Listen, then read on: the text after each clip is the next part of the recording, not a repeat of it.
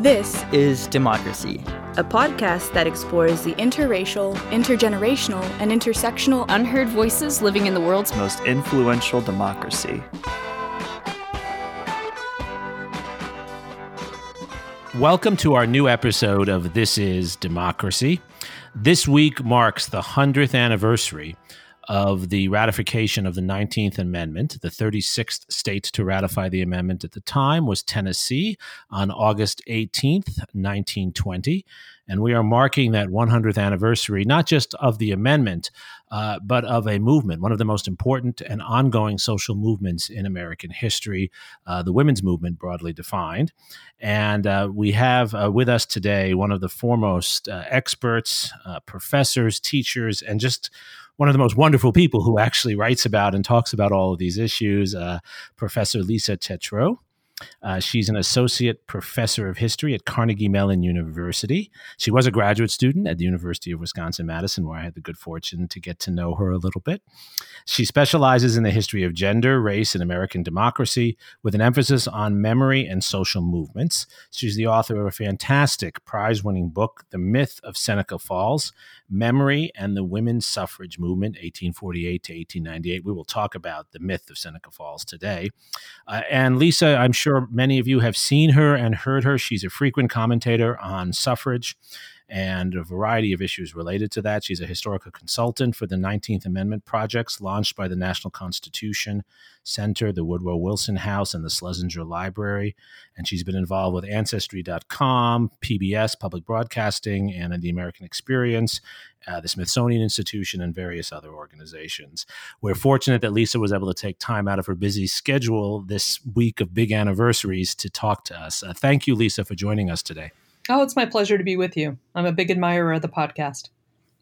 Well, we're lucky to have you on. And uh, before we turn to our discussion with Lisa, we have, of course, Zachary's scene setting poem. Zachary, what is the title of your poem? The Pained Footsteps. Let's hear it. Old streets are like old houses. There are so many of them in this country, yet I know that so many are counting their victories now so many of them remembering the movements of today and the women of yesterday. I'd like to think that the streets are sisters in arms, that they too relish the giant white banners pulled by horses over their paving stones, the women converging on musty convention halls over their soon to be worn paths, and the picketing freedom fighters who chanted, demanded, and tasted victory on the cobblestones and asphalt layers of old streets. I'd like to think that Pennsylvania Avenue still remembers Alice Paul. I'd like to think that Fifth Avenue still smiles at the memory of Shirley Chisholm.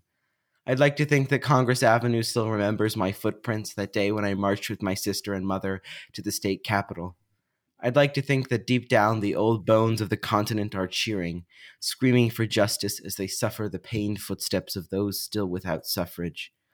I'd like to think that Houston still remembers Gloria Steinem, I'd like to think that Wilmington is just beginning to enshrine Kamala Harris within its gray cells. That the chair I sat in in Poughkeepsie as we watched the convention four years ago still remembers Hillary Clinton. And I'd like to think that City Hall can still see my sister's smile the day my mother was sworn in. I'd like to think that both of us will never forget standing in the voting booth with my father as the button was pressed over our mother's name.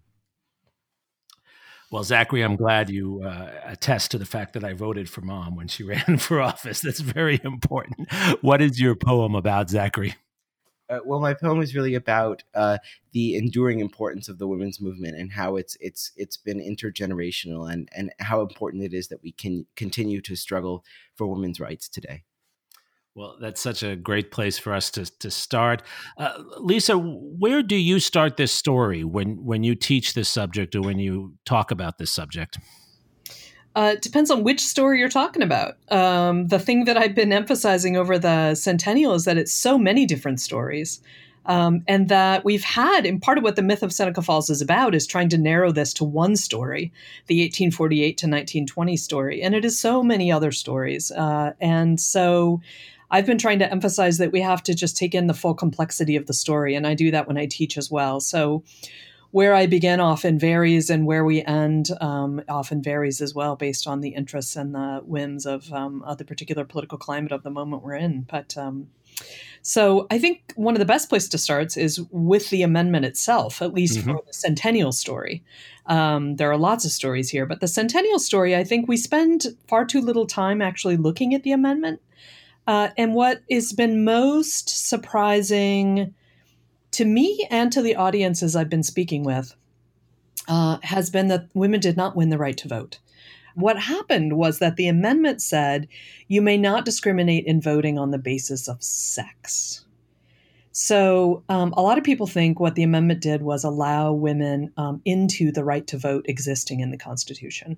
There is no right to vote in the Constitution, and that stuns people.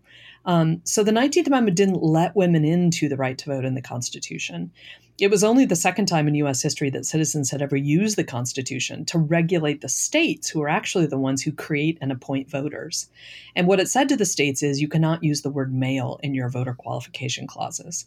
Um, and so what it did was strike down an obstacle. And for some women, that was the one obstacle remaining. For other women, that obstacle had been struck down prior, in many cases, decades prior, by their own individual state who'd already voluntarily relinquished that word. And then finally, it was necessary for all women to get that word struck, but it wasn't sufficient. For many women, plenty of other state obstacles still stood in their way, so they couldn't vote. So, in many ways, that shifts our sense of this both as a beginning and an end. It is neither a beginning to women's voting, nor is it an end of women's pursuit of voting. That that's such a, a, helpful way to think about this, and you've captured that complexity in actually a very uh, accessible way. Uh, I, I, guess we should start with this question about the right to vote. Um, many people presume that the Constitution includes a right to vote. Uh, we'd have to begin with the with the absence of that, correct? Mm-hmm. Exactly, and I think we have to begin with the absence of that because everyone's so convinced they know what happened. Um, and so then it's just a matter of fleshing out what happened, when in fact, our very conception of what happened is in fact flawed.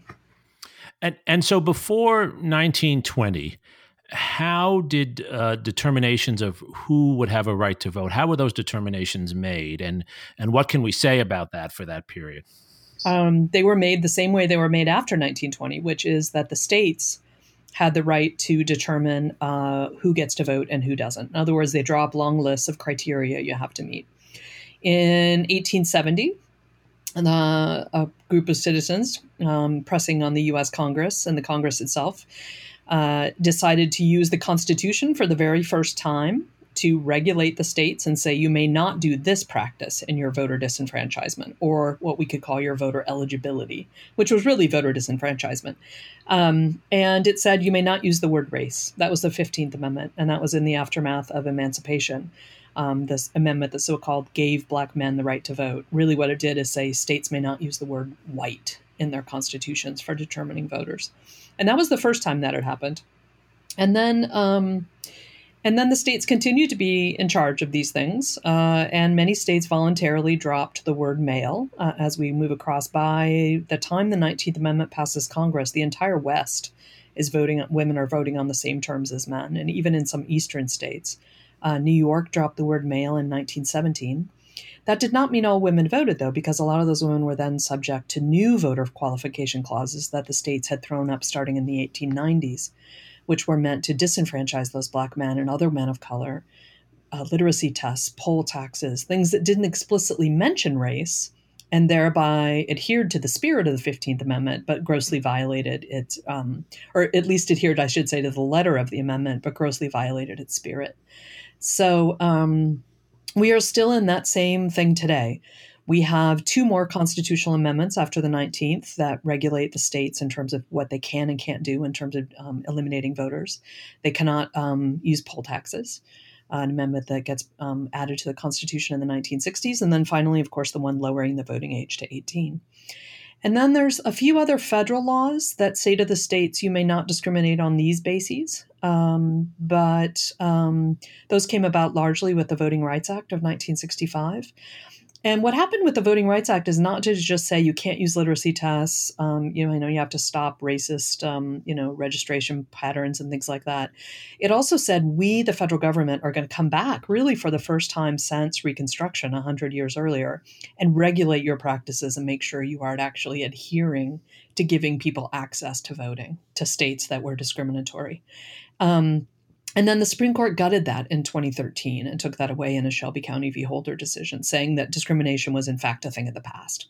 Therefore, this law was no longer needed. And, you know, I wish I lived in the fantasy world of that majority de- decision. But what we've seen is that the states have now thrown up all kinds of new obstacles, um, you know, uh, closing early voting, shutting down polling places, um, creating voter ID laws, gerrymandering um, the uh, you know disenfranchisement of formerly incarcerated people for life, um, you know all of these types of things. So what we've seen again is that the states are now busily throwing up new disenfranchisement practices, just skirting all of the things that past social movements have managed to render um, invalid we have this myth of of the women's movement uh, starting and in many ways also ending with with uh, Susan B. Anthony and, and, Elizabeth Cady Stanton in stuffy rooms in the late 19th century.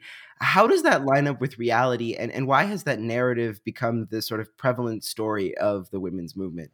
Yes. So let's see if I can distill this into a short version. Um, one is Susan B. Anthony and Elizabeth Cady Stanton weren't together. Um, Elizabeth Cady Stanton was the one at Seneca Falls. Susan B. Anthony was not.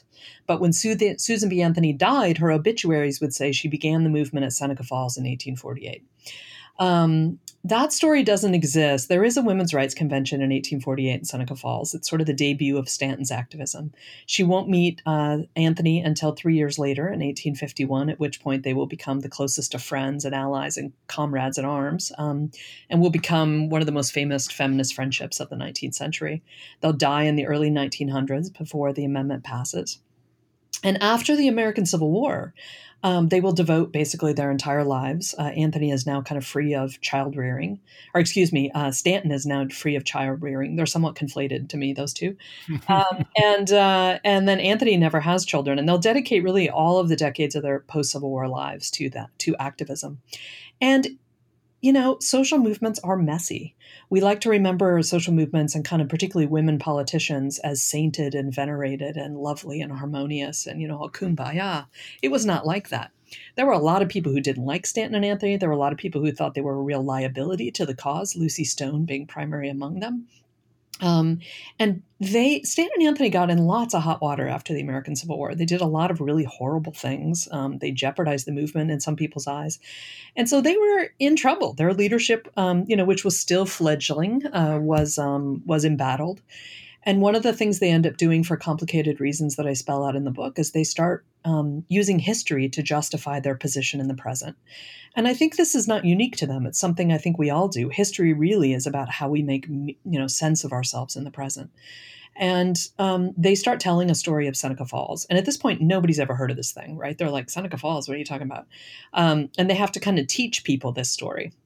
And part of the reason they teach it is to say, we began the movement Therefore, we are the movement. Therefore, all the choices we're making in the present in this very fraught Civil War era are, in fact, the right choices, and you should follow us. Um, and they do a bunch of other things, but really, the story of Seneca Falls is very different than the event of Seneca Falls. And what I try to do is write a history of the story and how the story itself became a political actor. Um, and I think we need to ask ourselves today what kind of moral lessons are we imparting and what kind of politics are we participating in every time we retell that story? Because it's not a neutral story. Um, so no, that's I mean very well said, and it's a point that that's been made I think by you and others in, in recent weeks very well. It's it's a story that seems to be largely a white women's story in the way it's traditionally yep. told, and that's part of the problem with it. Yes, it's traditionally a white women's story. It um, elevates the vote as the kind of most important of all reforms, when many women were arguing for a very differently um, situated women's rights agenda. And um, it doesn't at all capture the history of women of color um, who wouldn't identify with this meeting necessarily. Um, so, or yeah, so there's all kinds of things that it does that I think are um, are deeply problematic. So one of the one of the things that often gets missed as well, it seems to me, is is who were the key opponents? Who who, was standing in the way? Because it does seem, in retrospect, that everyone wants to embrace uh, what you've described as a kind of mythical movement, and everyone wants to be a mythical supporter of it. How do we understand the opposition? The opposition um, is not unlike the opposition that we often hear today to sort of, you know, a say gay marriage or interracial marriage, or and that is that it will um, it will topple the family and thereby topple civilization. Um, and the idea goes here, at least in this case, that um, men and women are biologically different creatures, right? They are they are two branches of the human race, and they are meant therefore to inhabit this world differently. Women are meant to inhabit it, their particular biological role is to kind of be home, be nurturing, be um, passive, be supportive. Uh, and men's is to be, um, you know, uh, to exercise their brain and their ambition and their rough and tumble, uh, you know, constitution out in the public world. And the idea was if you enfranchised women, the opponents would say, and many of these opponents were women, you um, you upset the gender relation of the world, thereby upsetting the family. And there were all these cartoons of men stuck with babies and wearing skirts, and kind of women out in the public being domineering and looking very masculine. Um, and thereby, if you upset gender norms, you upset the family, and thereby, you know, civilization itself will come crashing down. So you know, and we hear this argument again and again and again and again. If you do this, it defies God's wishes, and God meant for the family to be this way, and we can't defile the family because if we do, civilization will come crashing down.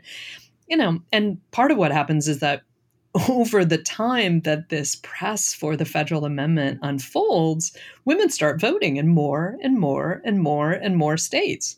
And lo and behold, the world does not fall off its axis. You know, I mean, it continues to go around and the family seems all right and the nation seems all right you know i mean with you know huge problems. But so um so eventually voting women themselves give lie to this uh, this idea. But we hear the same thing you know around the equal rights amendment right? This was phyllis schlafly's argument as well. Absolutely. Why then in 1919? I mean, it, you, have painted a very uh, compelling picture of many strands coming together, many different pushes and pull factors.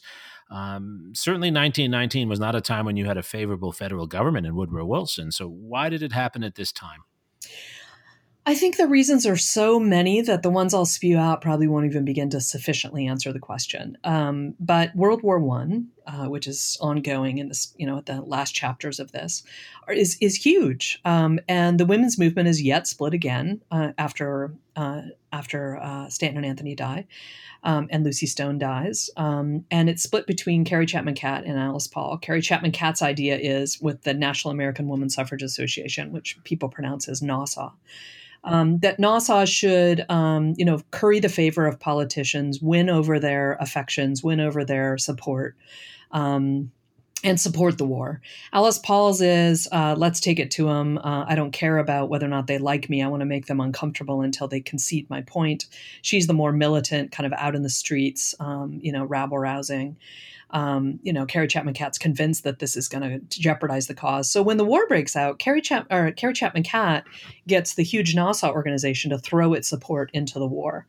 And Woodrow Wilson will say in letters and in his speeches, women's war support means that they are full citizens who are defending this nation and therefore, you know, are deserved of its of its most sacred right, which, as we've said, is a fiction. But and then Alice Paul and other people will use World War One as a way to embarrass the nation on an international stage. Civil rights activists will do the same. Here we are, you know, defending the world defending democracy, you know, in World War One, and we're not even granting it here at home.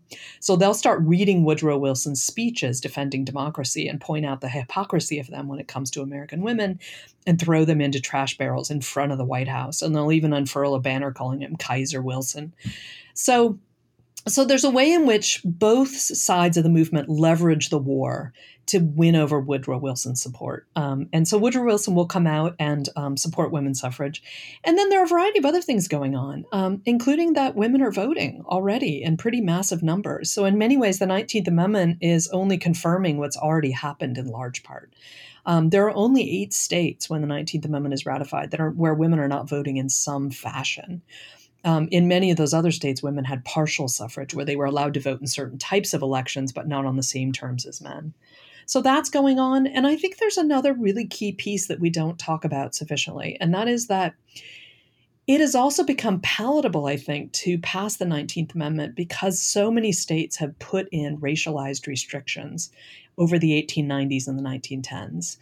Um, and so that many white politicians know that if they take the word male out, they will only be largely enfranchising, although not exclusively, white women. Um, and I think we don't talk enough about the ways in which the simultaneous history of disenfranchisement going on at this same time leads to, I think, the ratification of the 19th Amendment.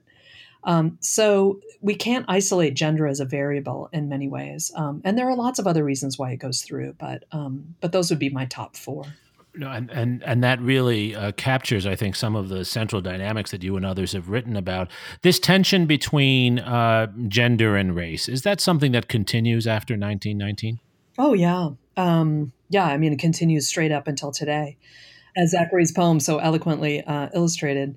So uh, yes, it absolutely continues. It, it's rife throughout the movement. Um, and one of the things that people like Martha Jones and others who are coming out with terrific books right around now are saying is we have made a mistake to only look for women of color's activism inside white suffrage organizations. You know, where are the women of color?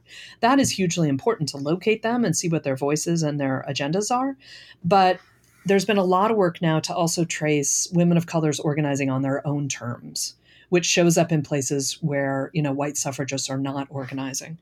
So that activism is going on and those organizations and those women in the wake of 1920 will come to the flagship suffrage organization saying many of us not all of us but many of us still can't vote because of these other restrictions and those white suffrage organizations the leadership of the both NAWSA and the national women's party will say we don't care I mean, literally, they will say, We don't care. Our fight is over. We've won our fight. Um, and your problems are your problems. That's a race issue, you know, as if women only live with race issues and not with gender issues as well. You know, we've finished the gender fight, um, which goes to show the degree to which they're they're envisioning gender white here. Um, and so they will they will abandon the suffrage movement and um, and let these women sort of go off and you know fight in league with black men and in league with other men of color who are having their votes stolen as well. Um, and they will continue to push and be really important in the enactment of the Voting Rights Act of 1965, which is in some ways the culmination of um, the story of women of color.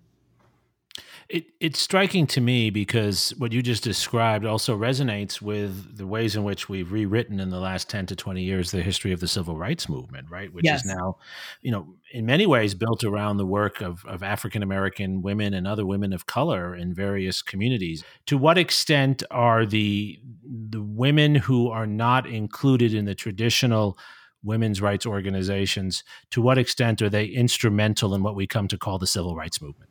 Uh, deeply, always. Um, yes. And I think, you know, plenty of scholars have underlined this point again and again and again and again um, that women are consistently present in civil rights organizing, not only just consistently present, but essential uh, and overlooked.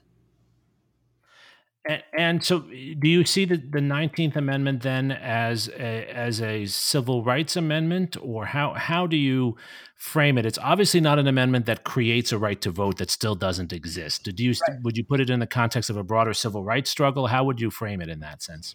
I would frame it as the kind of narrow ways in which white women's organizing has often just organized around whiteness. Um, so to me, it's very much the kind of uh, narrowness of feminism that forgets to think that the issues of white women are not the issues of all women. Um, because really it just goes after the word male, right? Only white women can really isolate that variable. Yeah. It goes after the word male. And then when other women come to them and say, you know, we are still not voting, they say, our fight is done. So to me, the the fight for the vote is um, you know interesting and laudable and essential and helps all women in many ways because every all women need the word male removed. But I would say that the activists themselves, um, I wouldn't put this as part of a civil rights story. Um, if anything, I think it's hostile to a civil rights story.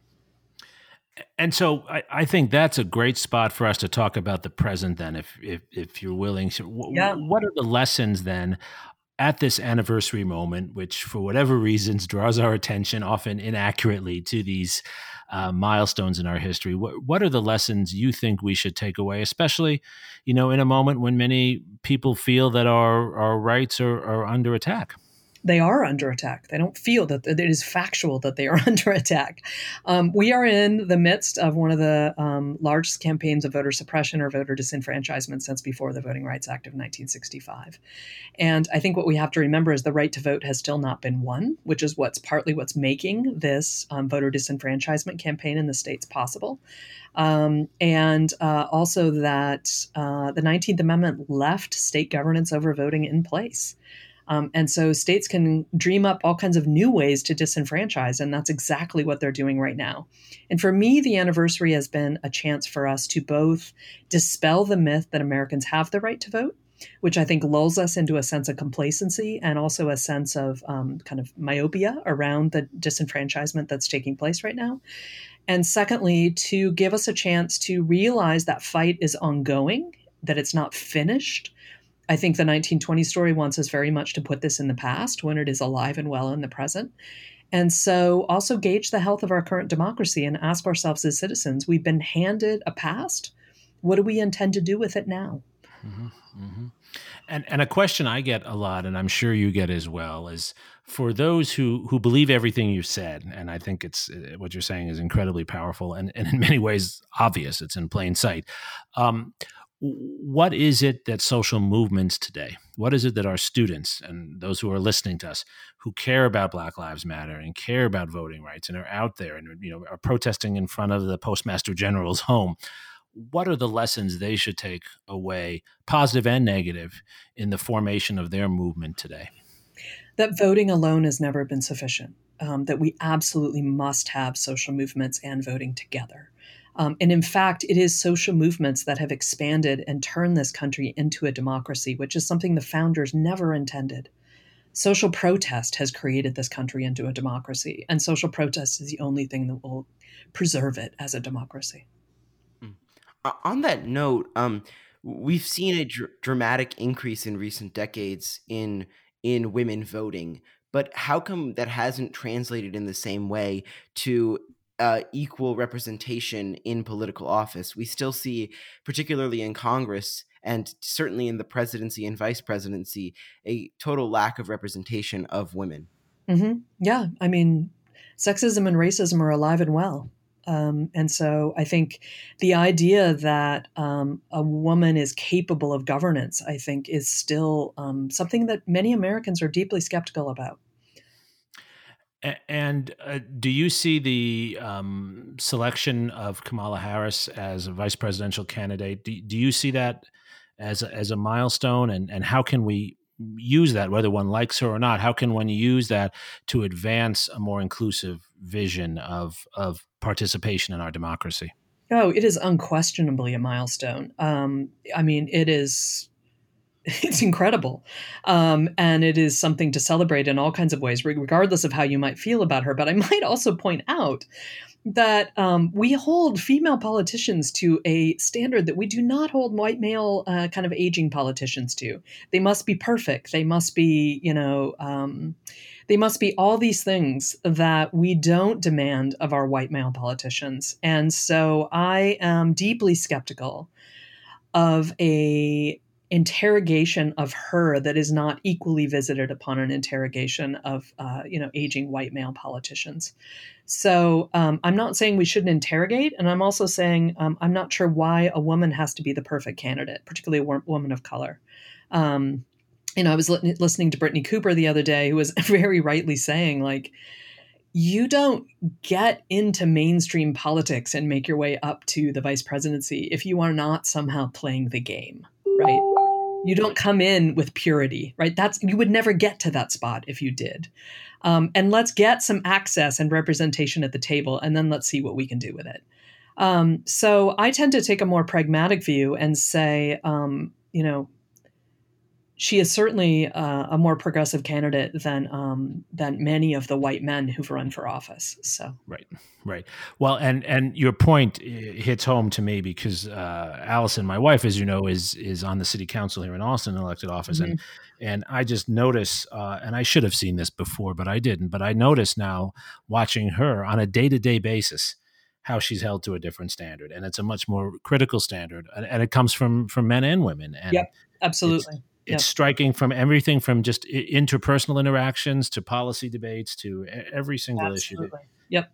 You know, and there are there are studies done of like who gets interrupted most on the U.S. Supreme Court, and it's it's the women justices, and they're interrupted mostly by the other male justices, right? So you know, even you know that it is alive and well the sense that women are held to a different standard, and that they shouldn't speak as much, and they shouldn't take up as much space, and they shouldn't, you know, so so the the, cl- the, question I wanted to close on, Lisa, and I've been thinking about this uh, since we planned out this this podcast episode.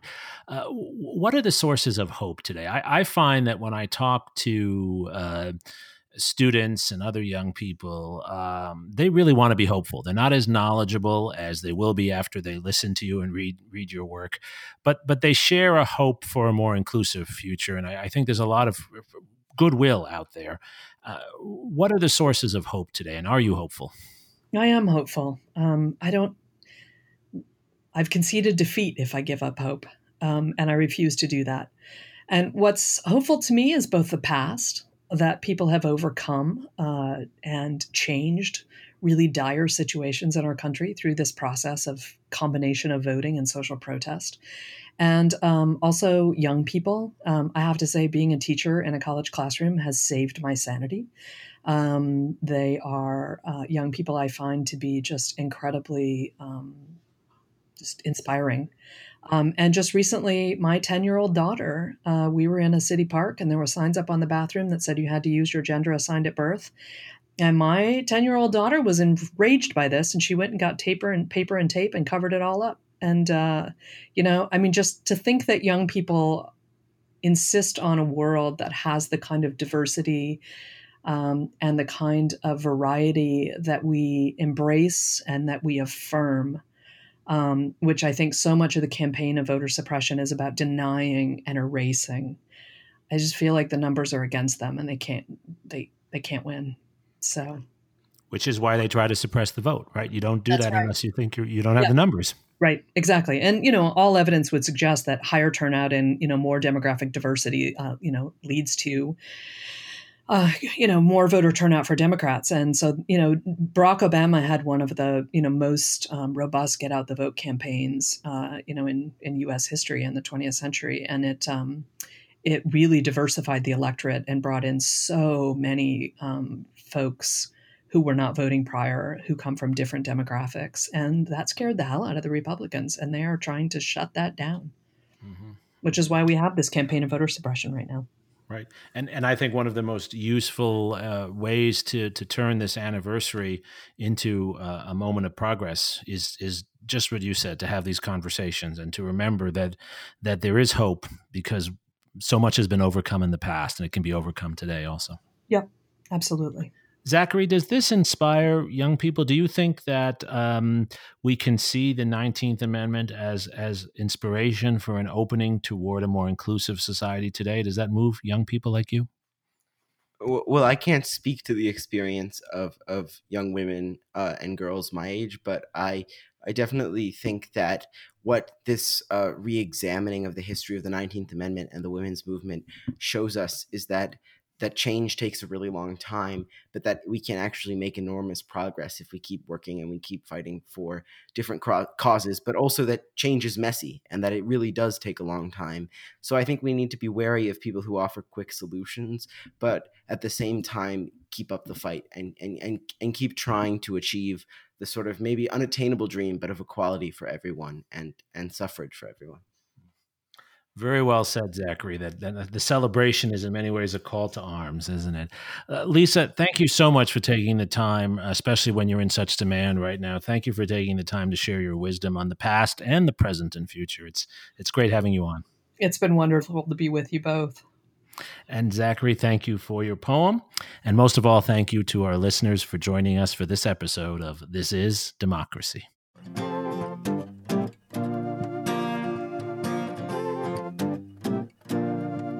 This podcast is produced by the Liberal Arts Development Studio and the College of Liberal Arts at the University of Texas at Austin. The music in this episode was written and recorded by Harrison Lemke, and you can find his music at harrisonlemke.com. Subscribe and stay tuned for a new episode every Thursday featuring new perspectives on democracy.